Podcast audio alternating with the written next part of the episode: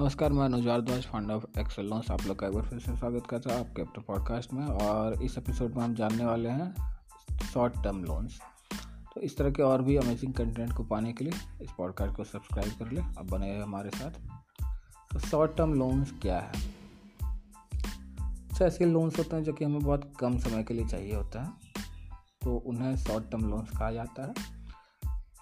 Indian banking system में माना जाता है कि पाँच साल से कम के जो लोन है, वो शॉर्ट टर्म है और पाँच साल से अधिक के जो हैं, वो लॉन्ग टर्म है। फॉर एग्ज़ाम्पल क्रेडिट कार्ड जो है, ये बहुत ही शॉर्ट टर्म लोन है।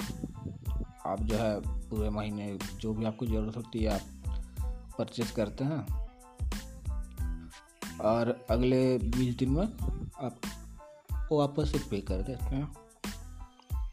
तो बेसिकली जो है फोर्टी नाइन डेज़ का आपको विंडो मिलता है इसमें मैक्सिमम तो ये शॉर्ट टर्म लोन है।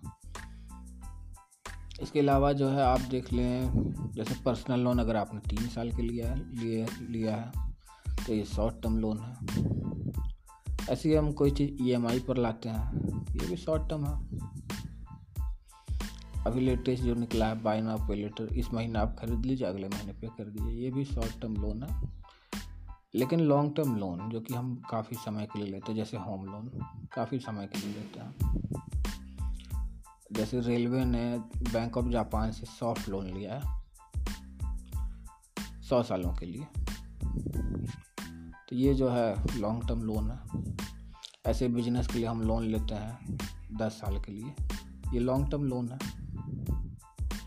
रेलवे ने जो लिया है, वो भी लॉन्ग टर्म लोन है। होम लोन हम लेते हैं तीस साल के लिए या पच्चीस साल के लिए या बीस साल के लिए तो ये लॉन्ग टर्म लोन है। तो इस एपिसोड के लिए इतना ही। हमारे साथ जुड़े रहने के लिए, बने रहने के लिए इस पॉडकास्ट को सब्सक्राइब कर लें। अब बने रहे हमारे साथ। बहुत बहुत धन्यवाद।